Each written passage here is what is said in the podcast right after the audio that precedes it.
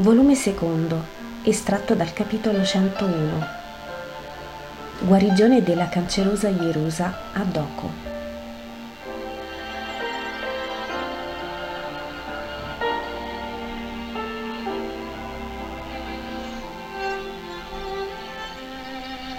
Vedo Gesù nella prima luce di una stentata mattina d'inverno.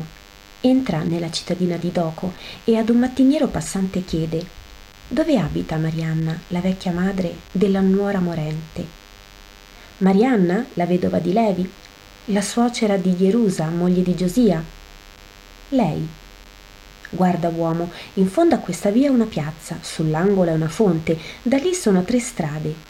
Piglia quella che ha al centro una palma e cammina ancora cento passi. Trovi un fosso, lo segui fino al ponte d'Assi. Lo passi e vedi una vietta coperta. La fai, quando non è più via né coperta perché sbocca in una piazza, sei arrivato. La casa di Marianna è color d'oro per vecchiezza e con le spese che hanno non la possono pulire. Non sbagli. Vieni da lontano. Non molto. Ma sei Galileo? Sì. E questi vieni per la festa? Sono amici. Addio uomo, la pace sia con te. Gesù lascia in asso il ciarliero che non ha più fretta e va per la sua strada e gli apostoli dietro.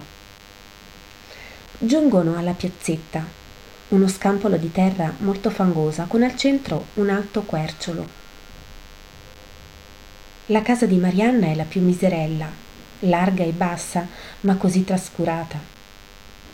Gesù bussa al portone. Viene una fanciullina sui dieci anni, pallida, spettinata, con gli occhi rossi. Sei la nipote di Marianna? Dì alla vecchia madre che Gesù è qui. La bambina ha un grido e fugge via chiamando a gran voce. Corre la vecchia, seguita da sei bambini, oltre la ragazzina di prima. Il più grande pare gemello a questa, gli ultimi due trappolini scalzi e sparuti sono attaccati alla veste della vecchia e appena sanno camminare sufficientemente bene. Oh, ma sei venuto, figli, venerate il Messia. Ben giungi alla mia povera casa, la figlia mi è morente. Non piangete, fanciullini, che non senta povere creature. Le bambine sono sfinite dalle veglie perché io faccio tutto ma vegliare non posso più, casco dal sonno a terra. I maschi, questi vanno a fare legna per tenere il fuoco e le vendono anche per il pane. Si sfiniscono, miseri nipoti.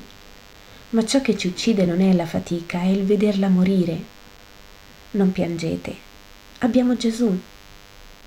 Sì, non piangete, la mamma guarirà, il padre tornerà, non avrete più tante spese e non più tanta fame.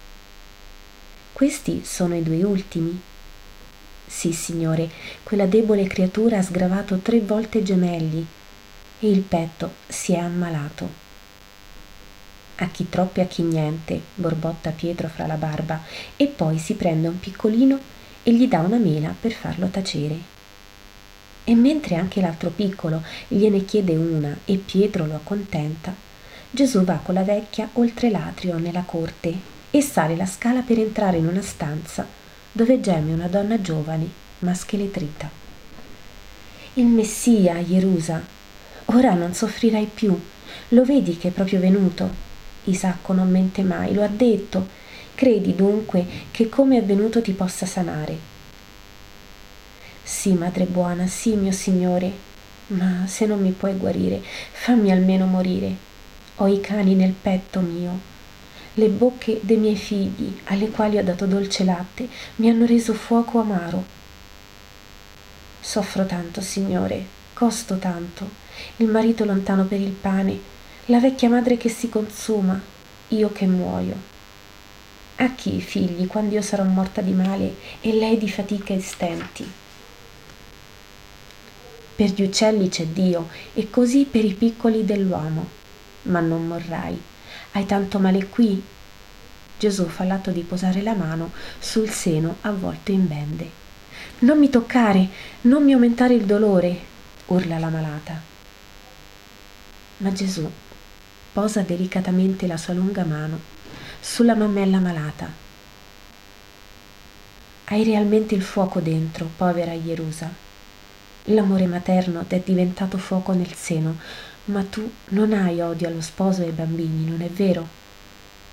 Oh, perché dovrei? Egli è buono e mi ha sempre amato. Con saggio amore ci amamo e l'amore fiorì in creature.